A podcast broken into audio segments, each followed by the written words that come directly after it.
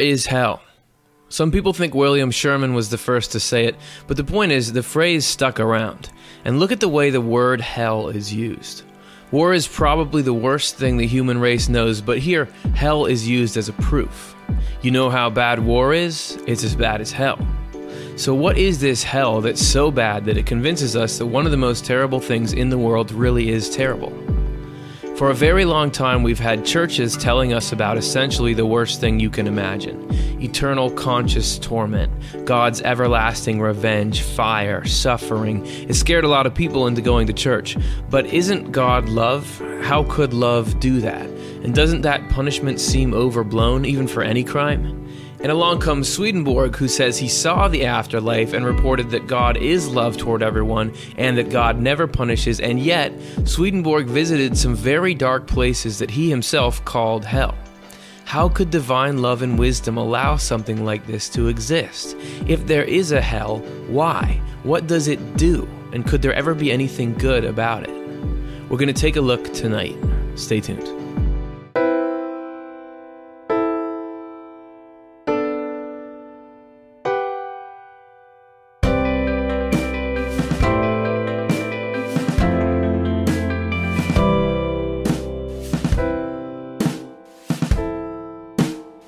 Everybody, welcome back to Swedenborg and Life. This is the show where we look through the recorded spiritual experiences of Emanuel Swedenborg and then we look through life and we see where do they intersect, where do they parallel.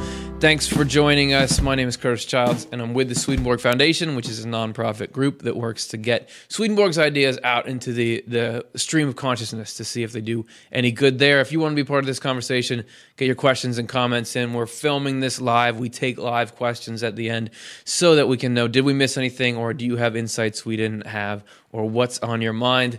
Today, we're talking about hell. I know, like, not the super cool topic, but the the things Swedenborg describes around it are worth mentioning, which is exactly why we're mentioning them tonight. We're going to get right to it, and we're going to talk first about the nature of the cause. So let's take a look at part one.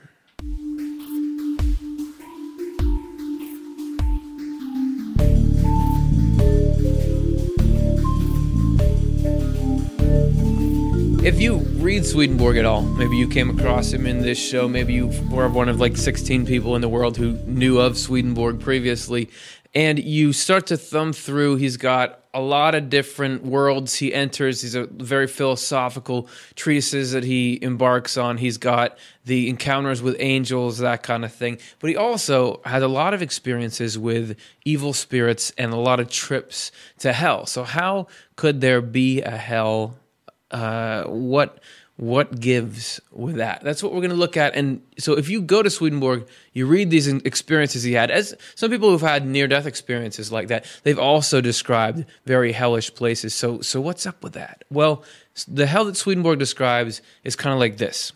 There is a dark place that's scary and there seems to be bad people doing bad things and you need to stay out but what we're going to look at tonight is what's behind the scenes there the structure that's actually operating underneath and showing that actually the divine is through unseen methods taming things, organizing things. Those two people wanted to fight. There's these hidden structures holding them back that they may not even be aware of. So today we're going to look at where does divine love and and hell intersect. And so how is god making the best of a bad situation? And to start we got to talk about good and evil.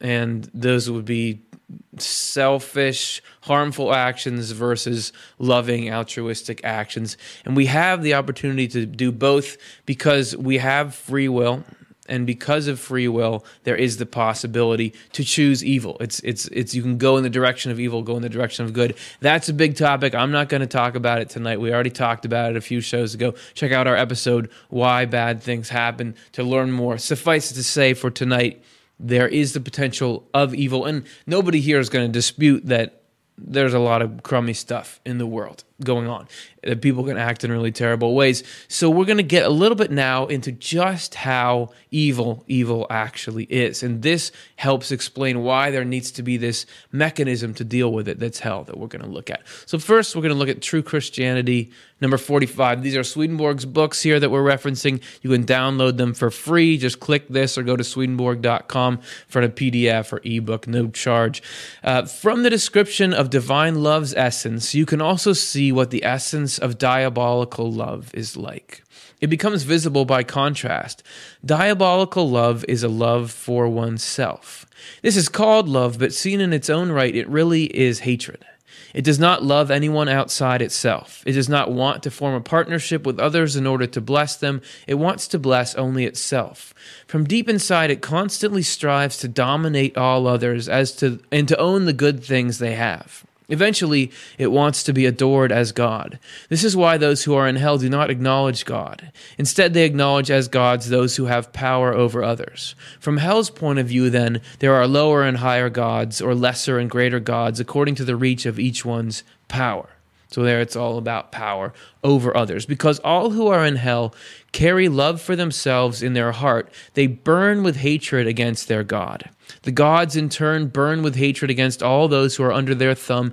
They think of them as vile slaves. They manage to speak softly to them as long as their followers keep showing adoration. They openly rage against all others. Inwardly or at heart, they rage against their followers as well. Love for oneself is the same love you see among thieves who kiss each other when they are on a job together, but later each burn with desire to kill the others and take their share. So Swedenborg is making a claim about an aspect of human psychology. He's saying that this this is a potential for the human mind and heart to embark on. That you can start to foster this in yourself. He actually says we're predisposed towards things like this. We actually have to keep ourselves from slipping into that. But is that is that true? Are you saying that? Do do we see anything that resembles that kind of um, that kind of really potent negative uh, energy in people? Do we see that? Well, yeah, I mean, sometimes uh, we we have a little interview about where do we potentially see this stuff, and it has to do with restraints being relaxed. That this love Swedenborg talks about this desire to uh, dominate everyone, take everyone's things, rage against everybody who doesn't serve you. Usually is kept in check because we have limited power and we're worried about our reputation and that kind of thing. But what happens when all all the stops are pulled out? There is no there's nothing holding you back. What does that look like? Well, we've seen some examples of what seem to be something uh, a lot like that in the world. Money and power do funny things to human beings. And uh, I'm going to talk about dictators in a minute, but even in politicians in democracies, you can see these things at work. I talk to campaign consultants sometimes, and they talk about how politicians, even in America, they get surrounded by people who won't tell them no They just get yes people, and uh, they're told yes all the time, and that has an effect on them. And they start to lose touch with reality. And you can see some of that in the in the negative things that happen in government, the corruption. But it's really taken to its extremes in dictatorships. Uh, a lot of dictatorships have cults of personality, where everything is about the leader. Uh, you can tell when you're in an authoritarian country when the first 10 minutes of the news are about what the leader did that day. Just what he did. He got a telegram that day. He went and visited his brother that day. First 10 minutes is about the leader. Uh, the dictators take it to a different level with their cult of personality when you start to see their picture all over uh, cities, in murals, uh, busts of their heads all over, the, over their palaces. I, I spent some time in Iraq, and uh, the American military took over one of Saddam Hussein's palaces, and they removed all the murals. His his home was decorated with pictures of himself on every wall. There were four busts that were six feet tall of his head on the corners of the buildings. Took those down, but what they didn't catch was what I caught when I got there. Uh, the major rooms were all tiled, and every other tile had his initials on them. So between his face, his initials, and his head, the likeness of this person was just permeating the reality of that country. And it, it reminded me of the, that idea that these people want to be seen as gods. They, they gobble this stuff up.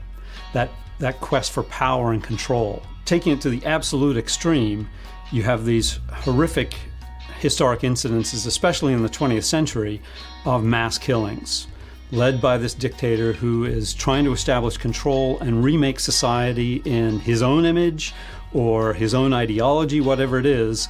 But whether it's National Socialism in Germany, Marxist socialism in the Soviet Union, uh, peasant based socialism in Mao Zedong's China, agrarian socialism in Pol Pot's Cambodia, millions and millions of people killed because these dictators are afraid that people are going to stand in their way of, of control, achieving their vision, whatever it is. So that, that combination of the, the quest for power, the quest for enrichment, uh, seems to indicate that that uh, evil doesn't know its bounds and, and exceeds all, all decency. So it's pretty hard to argue that we don't sometimes see what Swedenborg is describing. There is a condition the human mind can get into where anybody, if you stand in my way at all, I'm going to kill you. If you don't show me the respect, if I even get nervous about you, I'm taking you out. I'm going to aggrandize myself. I'm taking over everything. So we see that. And Swedenborg uh, also says that it goes even deeper than that. That evil, as it festers and gr- and gets deeper and deeper into your system, turns into a longing not only for rulership but for inflicting suffering on others. And this is spiritual experiences six six one that evil spirits, or rather the devil's crew, desire nothing else than to destroy man, body, and soul, and also to torture him in a thousand ways, is made evident from manifold experience. Not only from those who have been with me in troops, and who have tried to do so in many nefarious ways, but also souls from in the hells, who take the greatest pleasure in successively torturing each other in a barbarous manner. And if this, this sensation were not intercepted by the Lord, the one who is being tortured would suffer unspeakable torment torments. And then again in Secrets of Heaven 695, the most intense pleasure of their life is to punish, torment, and inflict pain on each other. The devil's crew takes such passionate delight in doing this that if they could increase and intensify the pain and anguish infinitely, they would still not rest satisfied. They would burn to add another infinity of grief. So, what we're gathering here is evil to that extent, this is a really toxic thing. Hazmat suit required. You can't touch this stuff. There's people who get that inside them, just the things they begin to crave, the things they begin to do. This is like a complete antisocial tendency. How can people, how can the human race coexist with this stuff? And every every evil that we've experienced in life, every harmful thing that we've done to others or people have done to us, is actually an emanation from this sort of core of evil. In Secrets of Heaven 3340, Swedenborg describes uh, this is an encounter he had in the spiritual world a spirit was once sent into the dark cloud the hellish spirits inhabit to learn how the situation stands with them, but angels from the Lord were protecting him. Addressing me from there, he said that the place was filled with an insane fury against everything good and true, and especially against the Lord. The fury was so strong that it astounded him to think it could ever be resisted. The spirits sought only hatred, revenge, and murder with such intensity that they wanted to destroy everyone in the universe. Unless the Lord constantly repelled their fury, the entire human race would perish. So there you have it. That's there, that's what we're up against. We want to aggrandize ourselves above all human beings. We want to torture people because that's fun. We want to destroy the universe. We want to destroy God. That's the mindset of people who have chosen this thing that Swedenborg calls hell, which is essentially selfishness to the extreme. So, with that in people's hearts and minds, and we've all we've seen it in the worst of the worst actions that we've seen on this planet, that kind of bloodthirsty drive to destroy and to dominate. So, how could you ever deal with that? How could you ever take it and make it so that it doesn't destroy the universe? Well, the mechanism that deals with that is the thing that creates what we would call hell on the other side. This this um, series of places and states where people who are in those desires for evil exist. And you're going to see that actually it's through the complexity of that mechanism and the wisdom in it that God can take something this destructive and this uh, chaotic and turn it into good. So we're going to take a look at some of the specifics in part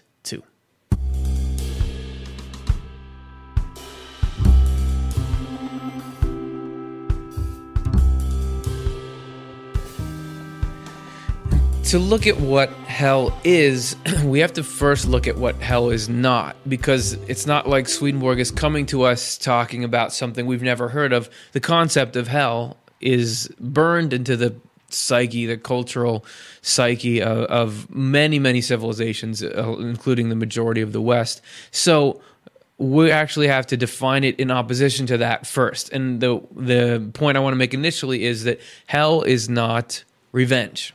This is important because the traditional Christian concept of hell is that hell is essentially revenge. It's God's revenge against people who have transgressed, who have broken commandments, uh, or who have just failed to be Christians, and that you are being punished there. This is revenge. It's like the same thing of somebody makes me mad, so I want to punch them because that gets back at them. It's that same thing, just amped up. But Swedenborg says it's the opposite of that. Hell is not revenge. So we've laid that out. Also, hell is not uncontrolled. There's in the, those uh, in the intro we had those like Renaissance paintings of hell, just like this total carnage. Everybody's ripping each other up, and it just seems like it just goes on and on. But actually hell according to swedenborg is tightly controlled and only the things are allowed to happen that are conducive to a greater good.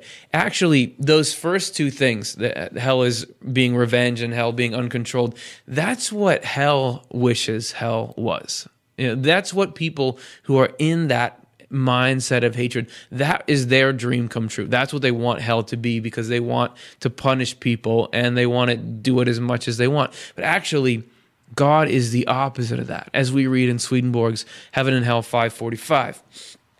Uh, some people cherish the notion that God turns his face away from people, spurns them, and casts them into hell, and is angry against them because of their evil. Some people even go so far as to think God punishes people and does them harm. They suppo- support this notion from the literal meaning of the word, where things like this are said, not realizing that the spiritual meaning of the word, which makes sense of the letter, is wholly different.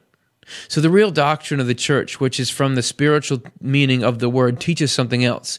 It teaches that the Lord never turns his face away from anyone or spurns anyone, never casts anyone into hell or is angry. And if, if you're just coming across Swedenborg, you might be saying, What is he talking about? The spiritual meaning of the word. There, he mentions uh, he's talking about the Bible, and we did a show that was called What the Bible Is check that out because that's going to give you the lowdown on what he's talking about there. In essence there's a there's a, a, deeper symbolic essential meaning to the text and in that meaning you see the true nature of god rather than the appearance you can see in the text. All right continuing in heaven and hell 545 skipping a little ahead in that number.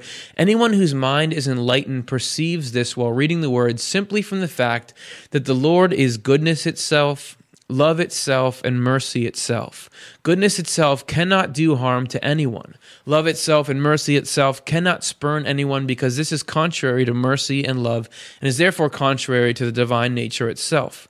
So people who are thinking with an enlightened mind when they read the word perceive clearly that God never turns away from us and that because he does not turn away from us, he behaves toward us out of goodness and love and mercy. That is, he wills well toward us, loves us, and has compassion on us. Pretty clear. God is love. God is not, doesn't matter what you do, God is not burning with rage against you. And God doesn't do that. You think it, it would be impossible for God to be like that because we judge people on how little they exact revenge on people. We say, if somebody's really like, oh, you're a bigger person than me, I would have, whatever. You know, we say that if a person can stay off revenge, we honor them for that. Why wouldn't God be the best? Isn't God a bigger person than the best person we can imagine? So it wouldn't make any sense for God to burn with rage, especially against little human creatures that he invented and and and um, set some limits on. Like it just doesn't doesn't sit with anyone. So Swedenborg says what does sit with everyone, hopefully, which is God is love, and love doesn't want to hurt anyone. But does that so does that mean there's no punishment? Do we have punishment in hell, or or is that all done away with? Well, actually, in Swedenborg, there's a lot of punishment that he describes. So where how can we square these two things? How can there be God is love and there's hell and punishment? Let's take a look at Heaven and Hell 550 for some answers. Evil spirits are punished severely in the world of spirits to keep them terrified of doing evil. This too seems to come from the Lord. But still, no punishment there does come from the Lord. It comes from the evil itself, since an evil is so closely united to its punishment that they cannot be separated. The hellish mob craves and loves nothing more than inflicting harm, and especially punishing and torturing. And they do inflict harm and punishment on anyone who is not being protected by the Lord. So when something evil is being done from an evil heart, since this rejects any protection by the Lord, evil spirits assail the evildoer and inflict punishment. So to put that in visual form, you have God, and God is always protecting every person. God doesn't want anyone to be harmed. God's protection is going out. However, if we do something, as Swedenborg puts it, evil from an evil heart means you're you're hurting people and you're doing it because that's what you want to do, not because you're misinformed or something like that. That that rejects God, and in rejecting God, you reject the the barrier around you that keeps hell out. And hell wants to punish everyone all the time, so they rush in and punish you. And so so that that leads further. The more we reject love, the more you pull hell closer to you because like attracts like in that way. So the more you're bringing that on yourself, the deeper you get in. And actually, evil spirits, you'd think that that evil spirits, which are like people who have died but lived a life of evil and now have come fully into choosing evil, you'd think that they would be lenient about evil right? hey, you like evil, I like evil. That's you're we're cool. You know, we're we're buddies. It's actually the reverse. The way that Swedenborg describes heaven and hell, we'll show it for you here. Say that this is a little summary of me. Okay, I have good qualities. I'm friendly, but I'm also lazy. Uh, I'm empathetic, but I, you know, I have a temper. I once gave my seat up to a senior citizen, so I did something really good, but I also stole some gum. Right. So this is that's bad. This is the story of my life. Here's the way that heaven and hell would see me.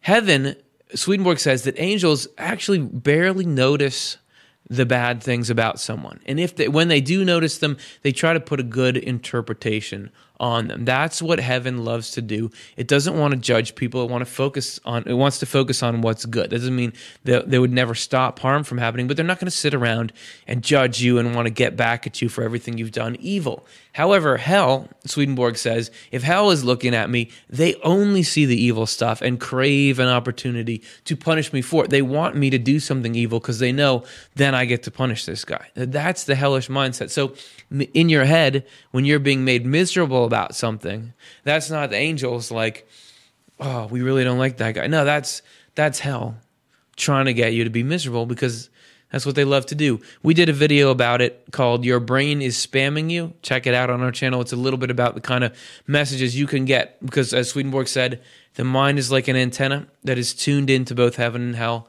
We get uh, sort of our, our thoughts and feelings affected by both. But so that's a little bit about the nature of heaven and hell. But why, still, I don't feel like I really understand why punishment is allowed. Like, I get it. Okay, you can reject God's protection and hell always wants to punish so that like f- spiritually physically makes sense you know like if they're a force that's pushing in but why why wouldn't God find some other way to stop you coming in to any sort of harm, right? Doesn't He love everybody? Wouldn't He want to stop all harm? Well, that's why we named this section the final language. Swedenborg says we get into this state of extreme evil. This is not this is not talking about hell is not a place where people are who are sort of evil but but mostly good or, or are conflicted or toward. once you you've chosen hell you've pushed away everything good so you're in this kind of rage that we talked about here in the first section hazmat suit required so swedenborg says when you're in that state of mind there's only one thing that you'll listen to and that is the threat of punishment and actually he had an experience with a with a few uh, people who had gotten into the next life and were tending towards evil. They were actually looking for marriages there that they could go because they like to try to seduce the wives, break up the marriages, and so this is Swedenborg trying to deter those evil spirits from it. And when I told them that it was not the same in this life as in the previous one, they were quite surprised at being in the other life. But soon forgetting, they continued looking for homes where they could continue lying in wait. I asked them whether they had any concern about spiritual sins in these matters, lest perhaps by those allurements the partner's love be estranged from that of her husband, and which would therefore go against spiritual order. But they paid no attention to this, nor did they understand it. Further, I asked, were they not afraid of the law and the penalties the law prescribes? For it's already out in the open, so that the couple knows that they want to perpetrate these wrongs. But about that, they didn't care at all. Then, were they not afraid for their reputation, for thus they would be disgraced? But they did not care about this either. What they are like and what concerns them is seen at once by a spiritual mental image. So when I said, But what if, since the thing is known, they were taken roughly in hand by the household servants and then lashed with whips, and to be sure, more severely than they could ever have known of before? This was the only thing they feared. But still, forgetting everything that was said, they went on, and their inward thoughts were portrayed to me, which were extremely filthy. And the snares they were planning in their minds were enumerated, and they were of a kind it is not permissible to tell anyone. So Swedenborg is saying this is how I saw it. You have people here who are looking to do something really harmful, and not only are they do they like doing it, they're they're constantly focused on it, and you can't get them to not do it. I tried to you know speak to their fear of loss of reputation. I tried to say, "Don't you know this is going to hurt people?" They didn't care. The only thing that gave them pause was, "What if you get punished for this?" So we on in our societies don't really have a way of dealing with that kind of evil. I mean, if you think about a like a serial killer or something like that, what we do is is just lock them in a room in, until they die. You know that that's or you know in a prison. But if you're in a world where there is no death, then how do you deal with it? And how do you, as we'll see later, deal with it in actually a way that's better for the person than just being locked up all the time? So punishments have a role because they're the only thing they can get through. And we're going to look at w- what exactly d- does punishment and the fear of punishment do in hell. This is Spiritual Experiences 1074. While these punishments do not actually take away the evil, they do have this effect that when his spirit is about to do it again, he recalls the punishment. Thus he is scared off. So either fear or shame keep him from carrying out the evils. But when the fear or shame are removed, such spirits are the same as before. A punishment inflicted just once does not work with these spirits, but it is repeated many times so that it tames something in them each time. This usually happens over many years and many times. However, it's tightly controlled. You know, that it only can it only happens as many times as is useful and in as just as much quantity wise as is useful. And another reason is Secrets of Heaven 967. When the evil are being punished, angels are always present, tempering the punishment and easing the anguish of the wretched. They cannot eliminate the pain, though, because everything in the other world is balanced in such a way that evil punishes itself. Unless wickedness was removed from wicked people by punishment, they would have to be kept in some hell forever. Otherwise, they would infest communities of good people and inflict violence on the system of order established by the Lord, which ensures the welfare of the universe. Two things worth noting. First is this is actually, believe it or not, eh, you know, in, in an imperfect circumstance, this is loving towards the people getting punished because that's the only way this kind of behavior can be removed from them. And you've got to have that removed from you or it's going to destroy you. And as we saw at the end of that, it's going to destroy the rest of the universe. And hold that thought in your mind as we take a look at part three.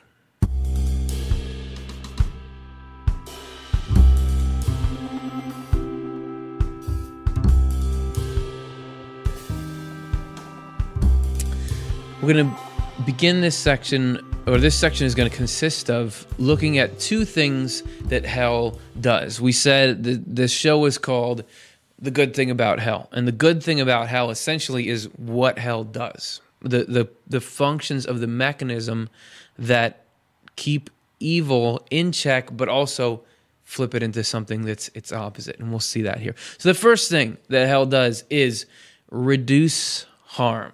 So if we return to that Secrets of Heaven 967, let's just pull up the last sentence here from that. It says, this is talking about people immersed in evil. Otherwise, they would infest communities of good people and inflict violence on the system of order established by the Lord, which ensures the welfare of the universe. So, the welfare of the universe, relatively important thing. Hell is that kind of evil that we are talking about in the beginning is mindless. It doesn't care that it's going to destroy even the universe that it depends on. It's just going to go and go. So, what what what um the what the mechanism does is make it so that that is kept away from the general public. And we're going to show you a couple examples. These are a couple of places that Swedenborg visited uh, in his travels. These are different hells, and where he talks about groups of people devoted to evil and why they're kept separate from the public sphere. All right.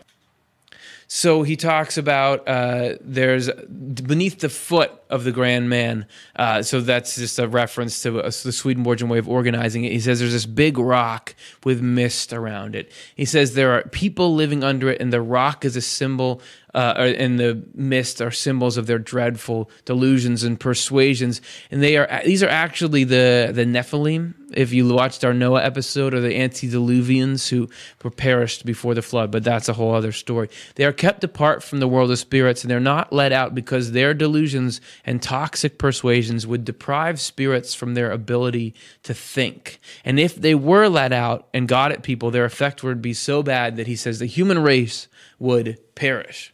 And actually, Swedenborg says that he's had spirits like that. He got to feel a little bit of what their effect is like, and it just sapped him of all the ability to do anything. Because these people, your mind in the spiritual world, your mind affects the people around you, and these people have such a messed up way of looking at life that it just destroys the order in people's minds. So they have to be, and and they that's what they want to do is destroy people's minds. So they have to be kept separate because the human race would perish. So can't can't have them out and about. Then the next one, he describes that there are spirits and devils that want to flow into people's minds and control not just their thoughts and feelings, but they also want to get in there and control their speech and their actions. But this is not allowed.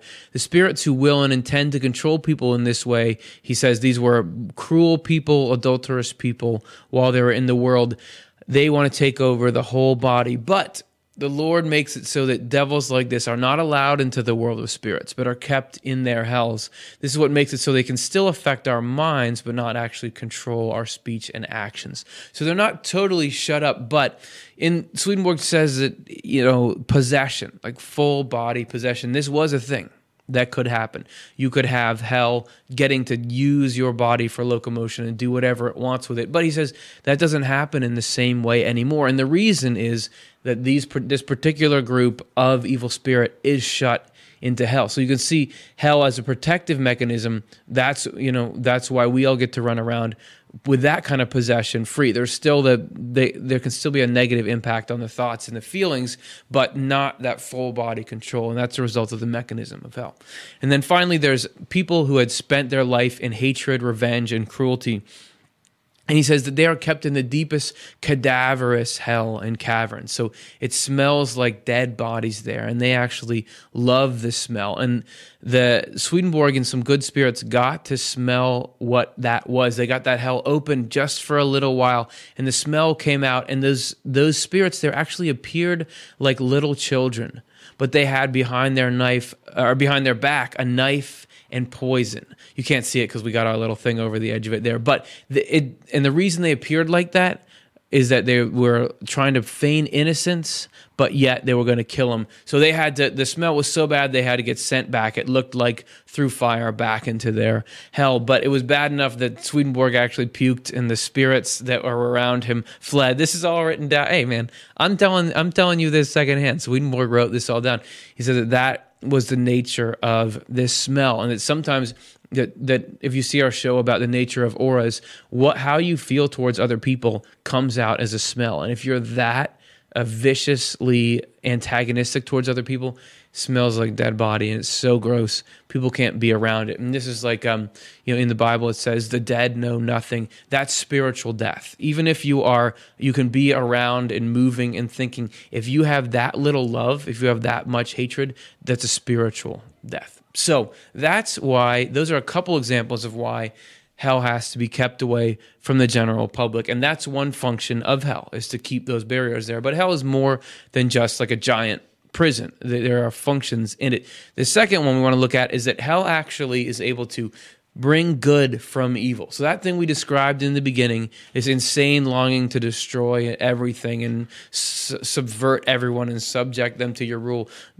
Divine wisdom can actually take that and turn it into good like taking the most toxic substance and turning it into some some kind of clean energy. Divine Providence 26 uh, Swedenborg says these useful functions are provided by the Lord through the union of what is evil and false that prevails among people in hell. Since the Lord's rule, which is not only over heaven but also over hell, is a functional rule. And the Lord's providence intends that there should be no one and nothing there that does not do some service or enable some service to happen. So the trick is, you know, we we couldn't do anything with evil that's that intense, but God has the power to make it so that I can take this absolutely uncontrollable rage and actually use it for good. So how? What kind of good? Uh, Secrets of Heaven 6574, he talks about people who have become estranged from truth and goodness, as spirits who inflict times of trial have, intend nothing but evil, but the deity turns that evil to good in what has been the orderly way from eternity. And the result is life for people dedicated to truth from goodness. It's important to realize that hellish spirits who are permitted to attack the good in this way intend nothing but evil, since they want to drag the good down from heaven as forcefully as possible and throw them into hell. To destroy anyone's soul, that is, to destroy anyone together forever, is the central pleasure of their life. The Lord does not yield them an inch, though, except in order to bring good out of it. The good he seeks is to firm up and strengthen truth and goodness in people undergoing times of trial.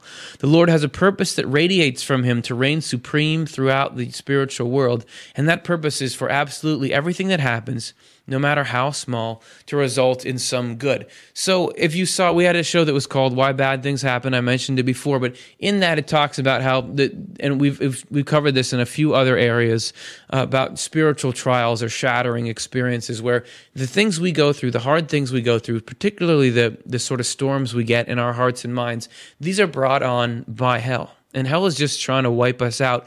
But God is using that so that they're only there to help rid us of evil things. You know, like we, you have to like hit bottom and see, I can't live like this. I can't have this in my life. And you can only do that if you really see the evil for what it is. And there's more in other episodes about it. But so God is taking the impulse to harm us and actually just mitigating it enough that they just get us a little bit, which is enough to stimulate our rejection of evil overall and, and begin the healing process there.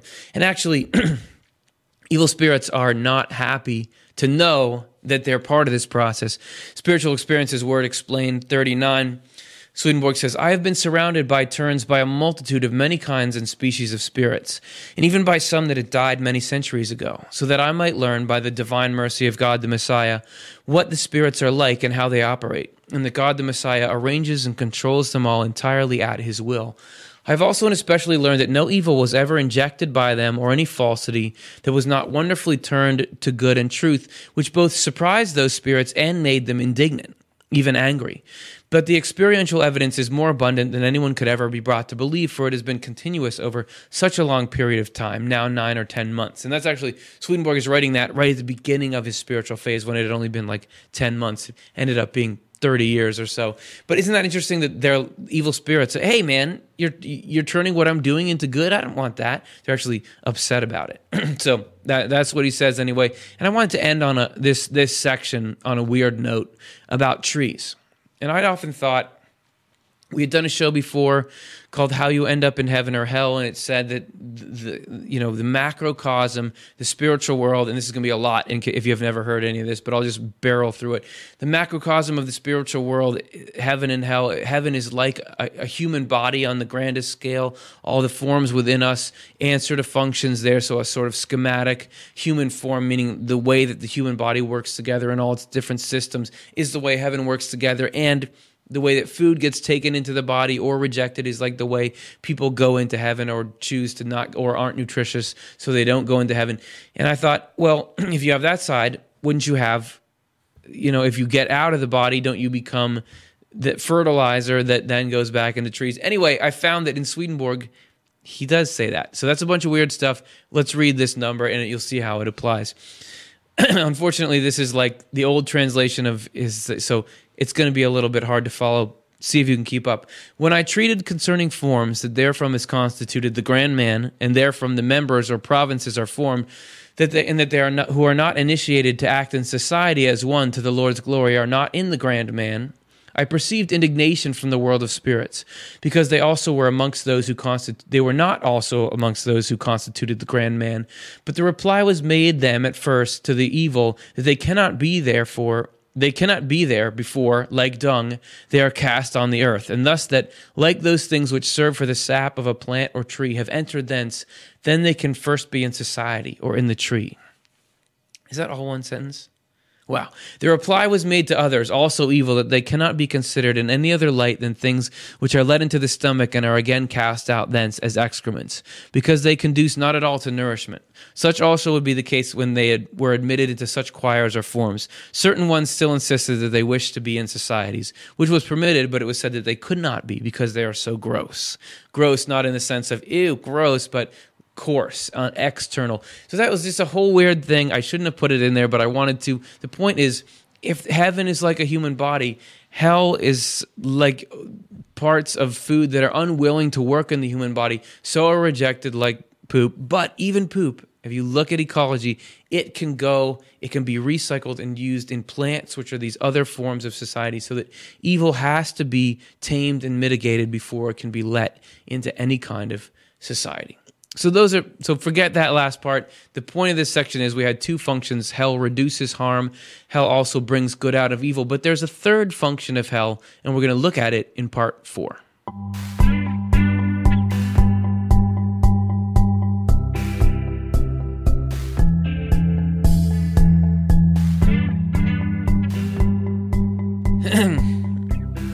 the the third part of hell is that hell is trying it makes it so that the people in hell have the happiest life possible for people in hell which this is the direct opposite of the hell the hell that uh, is described by mainstream Christianity.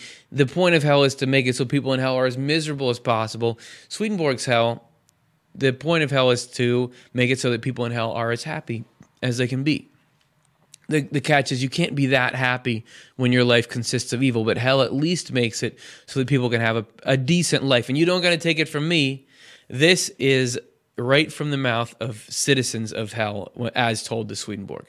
Forgive me for adding the following to fill out the rest of the page. By special permission, some spirits came up from hell and said to me, You've written a great deal that the Lord has given you. Write something from us as well. I answered, What should I write?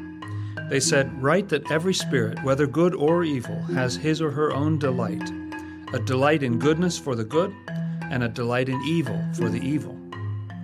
I asked, What's your delight? They said that it was a delight in adultery, theft, fraud, and lying. I said, And do you find them pleasant? They said that they were absolutely delightful. I said, What else do you want me to write? They said, Write this that we are allowed to live in our own delights no matter how filthy they are, as some would say, as long as we do not harass good spirits and angels. But since we cannot help harassing them, we're driven off and cast into hell. I said, Why do you harass good people? They answered that they couldn't help it. It was as though a rage came over them when they saw angels and sensed the divine aura around them. I said, This makes you like wild animals. When they heard this, a rage came over them that looked like blazing hatred and to prevent them from doing any harm, they were taken back into hell. Forgive me for writing this to fill out the rest of the page. That's how he ends one of his books, is with that. He's like, sorry, these guys really wanted to say this. I'm going to let them say it. And what did they want to say? As we've made this point before with this video, they didn't want to say, help, let us out of hell. They were saying, listen, hell is cool, man. It, it, we get to do the, the, terrible things we like to do, but there are some rules, but we're so insane we can't help breaking them. That that that's essentially hell is think about it from the perspective of divine love. You have these people who have just chosen a horrible mode of life and you know that there's going to be continuous frustration. They're not going to get to do what they want to do. How can we make it so that these people are at least as happy as they can be without letting them harm other people? So that's an example, but we're going to get to a, a, more extreme example of it here. This is from True Christianity 661. And for this one, you got to send the kids out of the room. Actually, you know what? Give them, give them 50 bucks. Tell them to go to the movies. I was going to say 20 bucks, but movie tickets are like $90. So give them $180. Send them to the movies because they can't see this one. It's too scary. But this is an encounter Swedenborg had with somebody from hell. Then suddenly the ground to the left opened up and I saw a devil rising up from hell. He had a square hat on his head that was pressed down over his forehead to his eyes. His face was covered with a pustular rash, as if he had a high fever. His eyes were fierce. His chest protruded misshapenly. He was belching smoke from his mouth as if he was a furnace. His groin was visibly on fire. Where his feet should have been, he had just ankles with bones but no flesh. His body gave off a rotten, filthy heat. And that's spooky, but let me say a couple of things about his appearance. They're exactly that. All those features that Swedenborg described of this guy, those are correspondences. So he's on fire, he has no feet. It's not because he's being burnt up and his feet were cut off. These are images that are displaying what's wrong with him as a person. You know, that he doesn't have uh, the his base principles so that his feet aren't there. The basic the parts of human the, the chest is is misshapen because of the pride. This is all correspondence representations. He thinks he looks fine. Swedenborg says the people in hell they don't know what they're. It's only in the light of heaven that you really see how messed up people are. So he but he looks scary and actually Swedenborg is so afraid he doesn't want him to come close. But this is the thing about evil.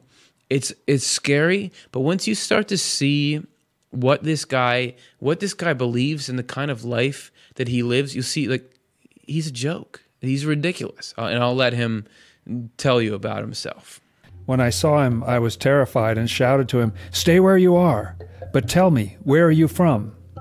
I am from below he answered in a rasping voice I live there in a community of 200 people. It is the single most important community of all. All of us there are emperors of emperors, kings of kings, dukes of dukes, and princes of princes. No one there is just an ordinary emperor, king, duke, or prince. We sit there on thrones above thrones and issue commands to the entire universe and beyond. Are you aware, I asked him, that your fantasy about ruling the world has made you insane? How can you say such a thing? He replied. This is exactly who we see we are, and our colleagues acknowledge it too. When I heard that, I no longer wanted to tell him, You are insane, because his fantasy actually had driven him insane. Eventually, I asked him, The 200 of you there, how long are you going to keep up this boasting to each other? Forever, he said. Although those among us who torture anyone for denying their utter superiority do sink down, we are allowed to boast but not to harm anyone. That sums up the totality of the hell experience. So here you have a person who has grabbed onto this really, really diabolical beliefs and urges. He wants to dominate everyone. He wants to be superior to everyone, and it's messed him up. You, you know, you could Swedenborg saw how messed up he was, but he's in these delusions. We, we we're we're in the most important community in the world. Nobody here is just like a regular emperor. No, no one's so lame that they're a normal emperor. They're emperors of emperors, which Swedenborg says this is ridiculous. You're, you're, insane, and we can tell. I mean, it's it's laughable that that he would think that, but he doesn't want to be told. However, is are there angels there saying you know bow down to god? You know you're not the emperor.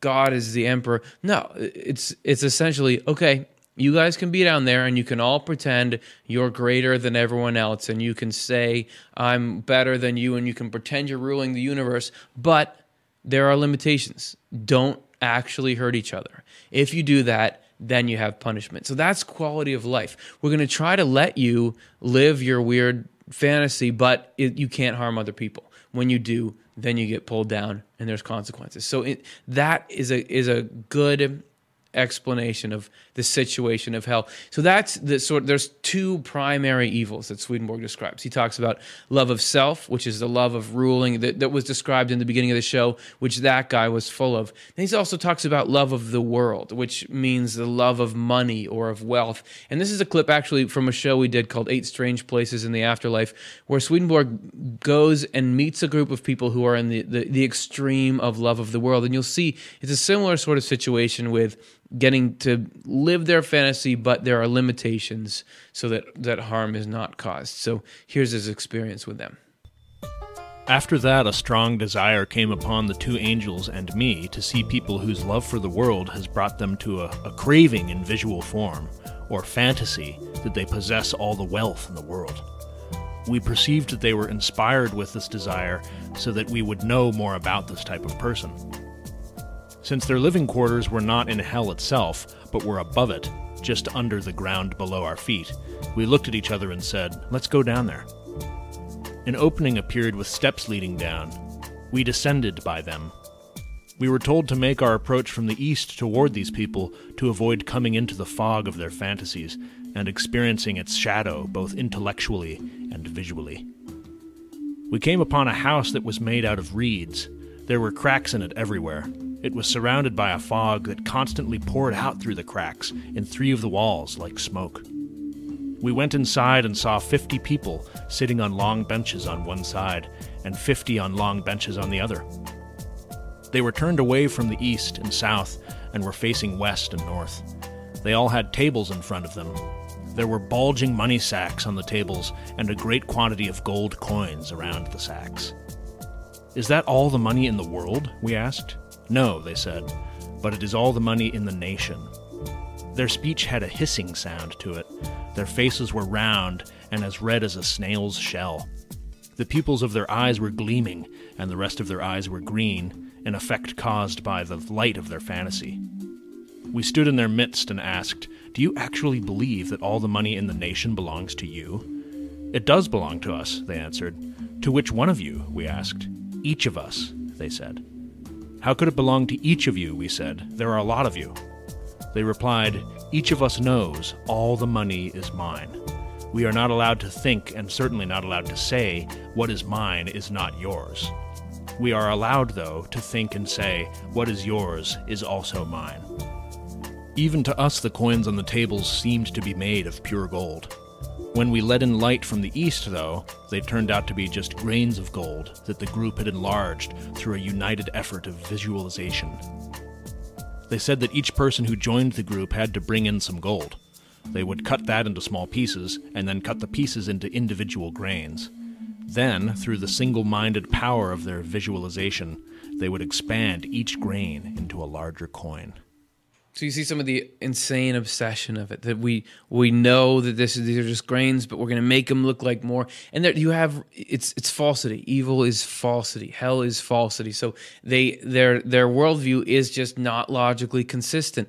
They Swedenborg says, how can you all own all the money you're there's many of you here and they say well each of us knows the money's really mine which is of course can't be true for all of them. But there are limits too. They're not allowed to say your what's what's mine is not yours. There's there's always limits because no one is allowed in hell to get worse and they're not allowed to harm people. So there there there are these limits there. But it's not like angels or somebody's coming in and saying none of you have any money. What are you stupid? You know go worship God or something. Okay, if you if you want to take the whole magnitude of the human existence, the the potential of the human heart, and and our our souls to feel community, live together, you want to reduce that to like pretending you have more money than people, you can do it. And we're going to let you have as much happiness there as you can, but but you're missing out. And that's the that's the real tragedy of hell is that it's such a limited existence. Uh, we did this there's a couple of instances where Swedenborg talks about how much greater heavenly joy is than hellish joy, which isn't really joy because it's always punctuated by suffering.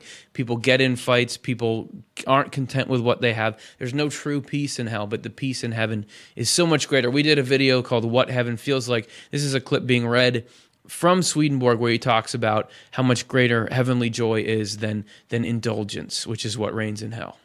I also perceived that joy and happiness seemed to come from my heart, gently permeating even the tiniest parts of my nerves. The sensations of this joy at the deepest levels made it seem as though each nerve was composed of nothing but joy and good feelings. The nerves seemed alive with happiness. The joy we feel in physical indulgence compared to these joys is like a coarse, stinging dust compared with the gentlest breath of pure air. We may gather the magnitude of heaven's pleasure simply from the fact that for everyone there it is delightful to share their happiness and bliss with someone else. And since everyone in the heavens is like this, we can see how immense heaven's happiness is. For there is in heaven a sharing by everyone with each individual, and by each individual with everyone.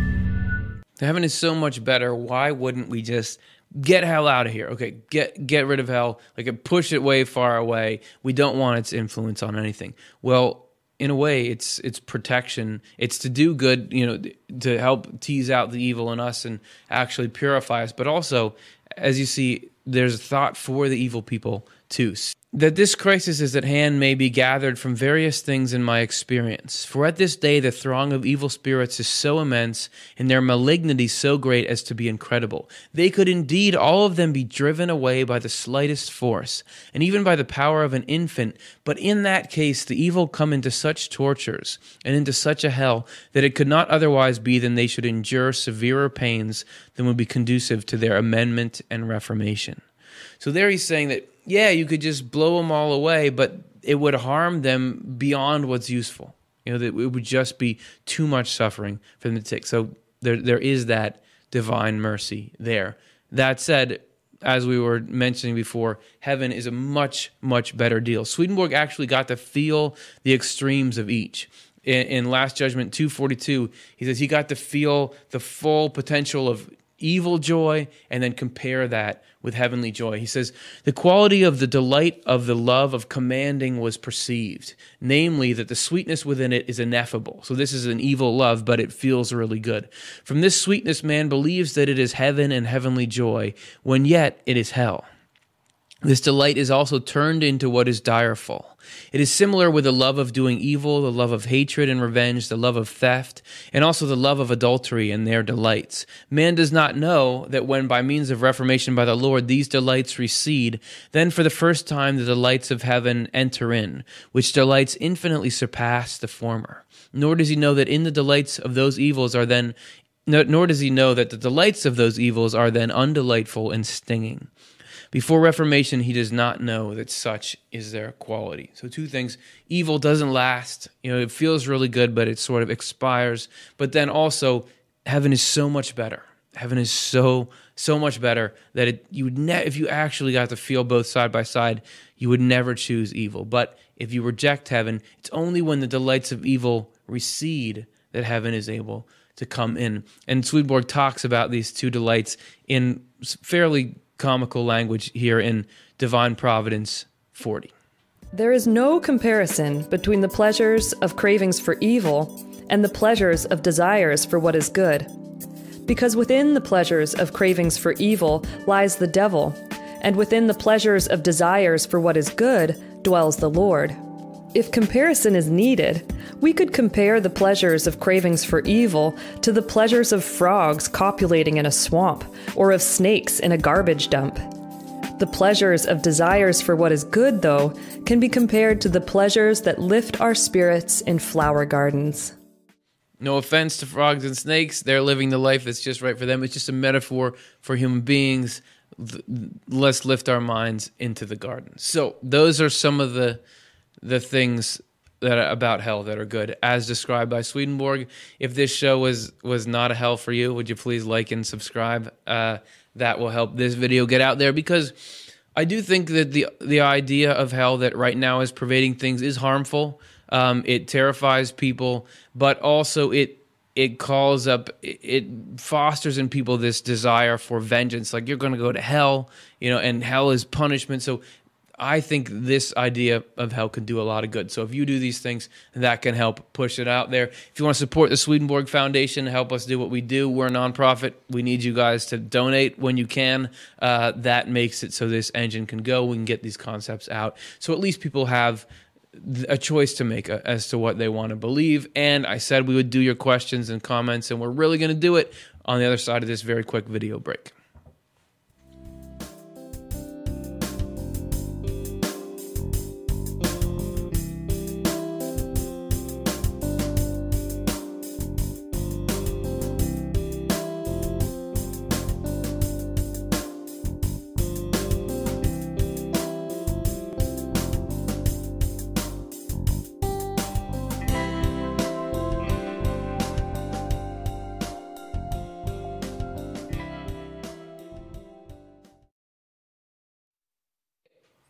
Said it and I meant it. Let's take a look. What do you guys think? Does that make sense? I know hell is like a charged subject. So, what do you have to say about it? Let's take a look. Our very first comment today is from Adam, YouTube. Can you visit Earth when you're in the spiritual world, like oversee your funeral or anything? I think so. Uh, Swedenborg, but it, it seemed like it was sort of an anomaly when it happened. He did talk about being spirits being able to see through his eyes. But he said that this was something that wasn't normal. Um, however, it does. I don't. I don't know. It did happen with Swedenborg. I don't know if it happens regularly with people now. Um, uh, he does talk about people being able to know about what's going on. But then again, he also says that spirits in the other world were often interested about what's going on on Earth. You know, they would say, What do people believe about heaven? They would ask Swedenborg because he could go to both. So there was some lack of communication there. On the other hand, how many hands have I done so far? On the other hand, you do have people being contacted by their loved ones after they die. This is a pretty widespread phenomenon.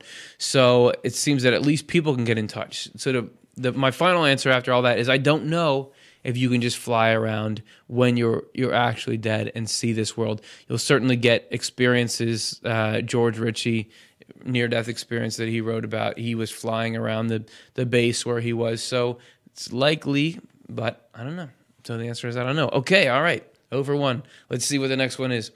Cortland, Swedenborg states that the hells were filled with Christians during his time. Is it possible for those who read and acknowledge his writings to end up in hell? If so, how does one avoid such a state? Uh, yes, absolutely. You can. Doesn't matter what you read. Doesn't matter what you know. That doesn't make you go to heaven or hell.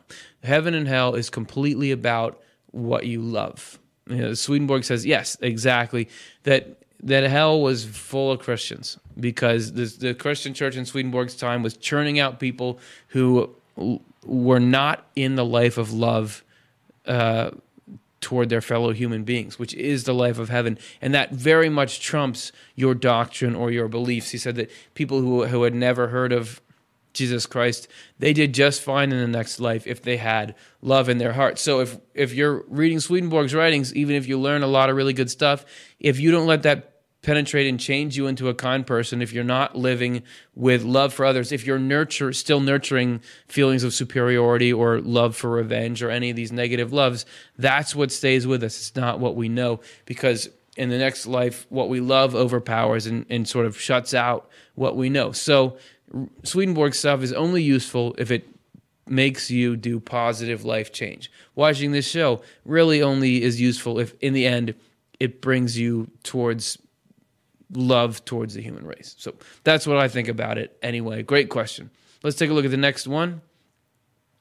Grace, are there different types of hell stages like there are in heaven? Yes, and Swedenborg says that they actually mirror the heavens. So there are that Swedenborg describes three heavens, a natural, spiritual, celestial. He also describes three hells that, that are directly in opposition, that the, the lowest hell is opposite to the, the spiritual heaven. And he actually says that the the middle hell is more of an intellectual hell. This is more run on false ideas. So this would be like I you know an evil heart, but that's caught up in false ideas.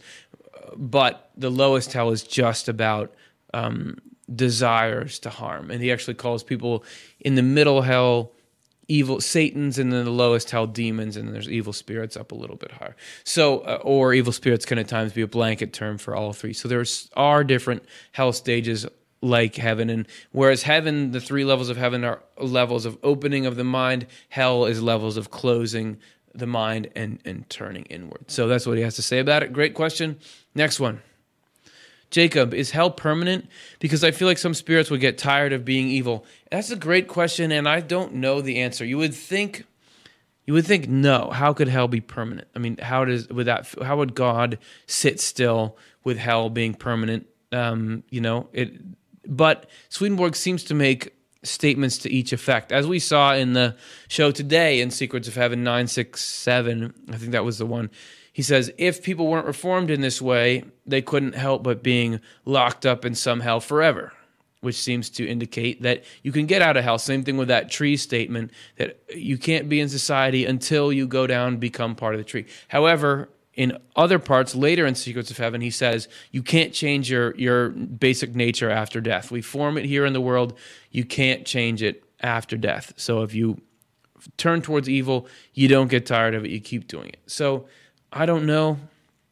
I would imagine somewhere in the divine plan there would you'd want to rescue everyone, but Swedenborg seems to make statements towards both, and certainly doesn't say, "Oh yeah, everyone will get out of hell eventually." There's places where it seems very much like you stay there. So I would be curious. That would be a question. You know, if I ever happen to meet God, uh, I would ask that for sure. So that shows it's a really good question. All right, so there's my thoughts on that. Let's take a look at the next one.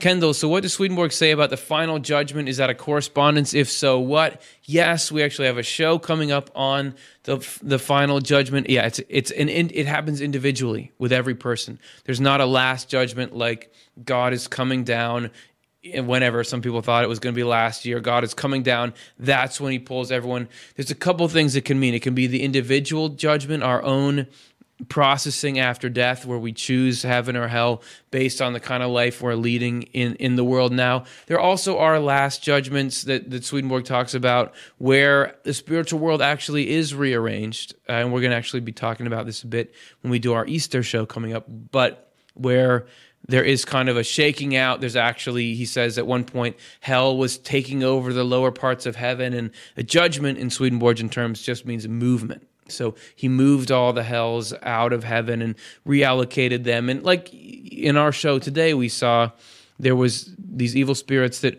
wanted to possess people that used to be able to do it, but now they're shut up in hell. That would have been a result of, of a judgment at some point. So there's a couple, there's a lot, there's there's always correspondences on a personal level and then on a bigger level and then on a divine level. So it means a few different things. But we're gonna be doing some shows on that coming up.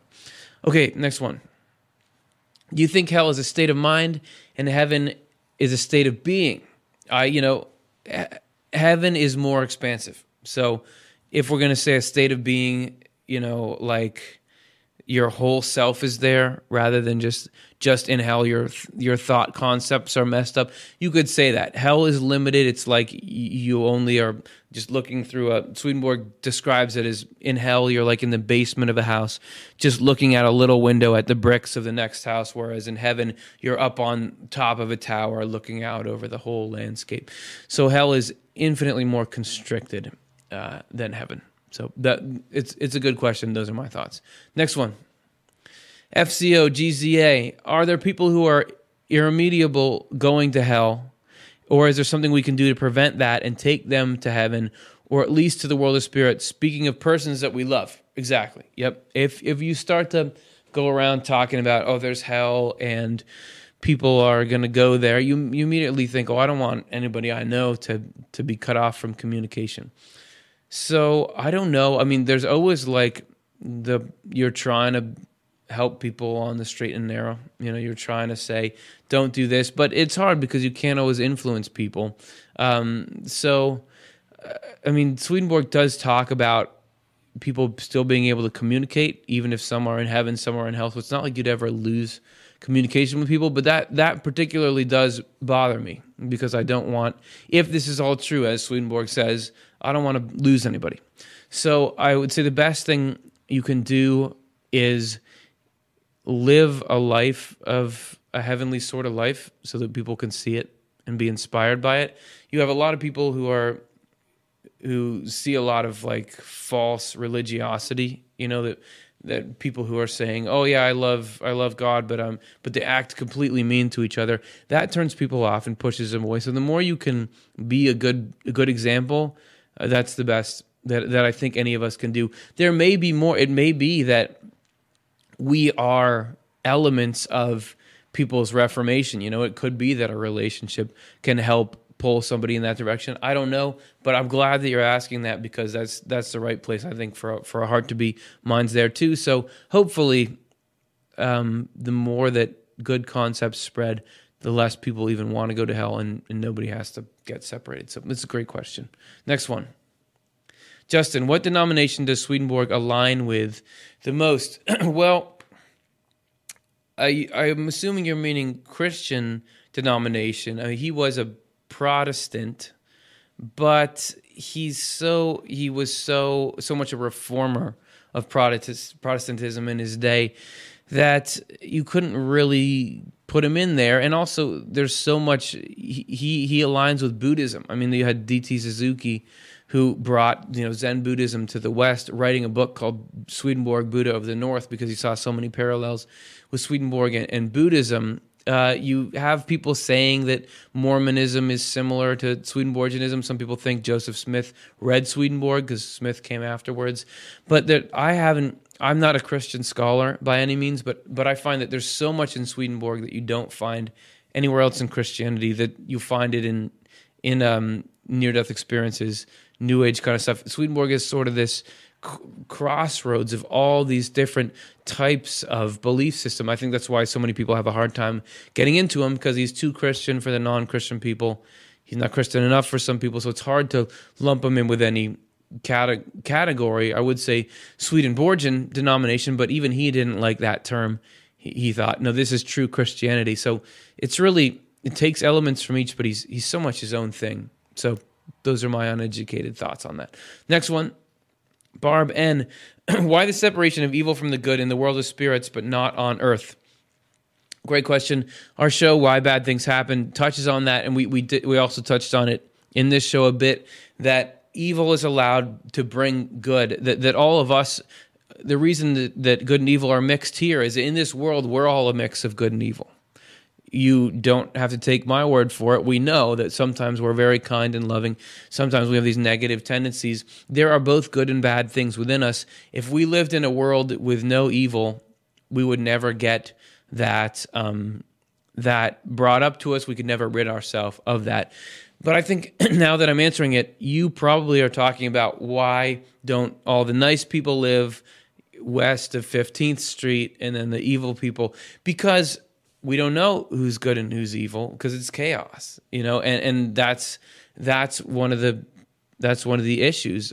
Everything is mixed together. That's why there is so much pain and suffering because there's no physical principle that pulls people apart like that. We have to try to, and we try to like, oh, you, we we can tell you're a criminal, so we'll put you somewhere, but that doesn't always work because we don't always identify the right people as criminals, and we miss the, you know, so it's there has to be a mechanism you know, so it's up to us to hopefully push evil not not even push evil people out, but just push evil out of the human mind, so that that way you know you're living near good people because everyone's good. But but that is that's one of the side effects of having hell in the first place is the earth. Everything gets pushed together because you can't just separate it out neatly because people are still in development and they need to choose one or the other. And if we don't have that freedom, we can't choose. But that's really a lot of that falls under the I'm pointing here because that's where the overlay was back in the day. Why bad things happen show is our, our best stab at that. So let's do a couple more here, two more.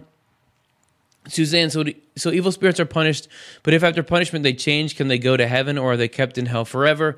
So I that was that's similar. Um, it seems like there are some people who are who are reformable. And Swedenborg says these, these go down into something that's called the lower earth, which is not hell, but it's surrounded by hell. It's similar, but they are eventually freed from their evil and are brought up to heaven.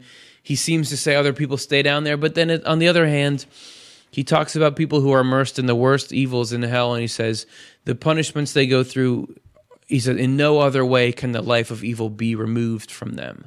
So I don't know why the life of evil will be removed if they're never going to be brought up or, or somehow remade or something. There is a, a Swedenborg passage where it says they have not yet been remade. So I don't know. He sometimes seems clear, nobody can move, but then he has these sort of breadcrumbs that seem to lean in the other direction. So again, I don't know. Let's see what I can do with the last question.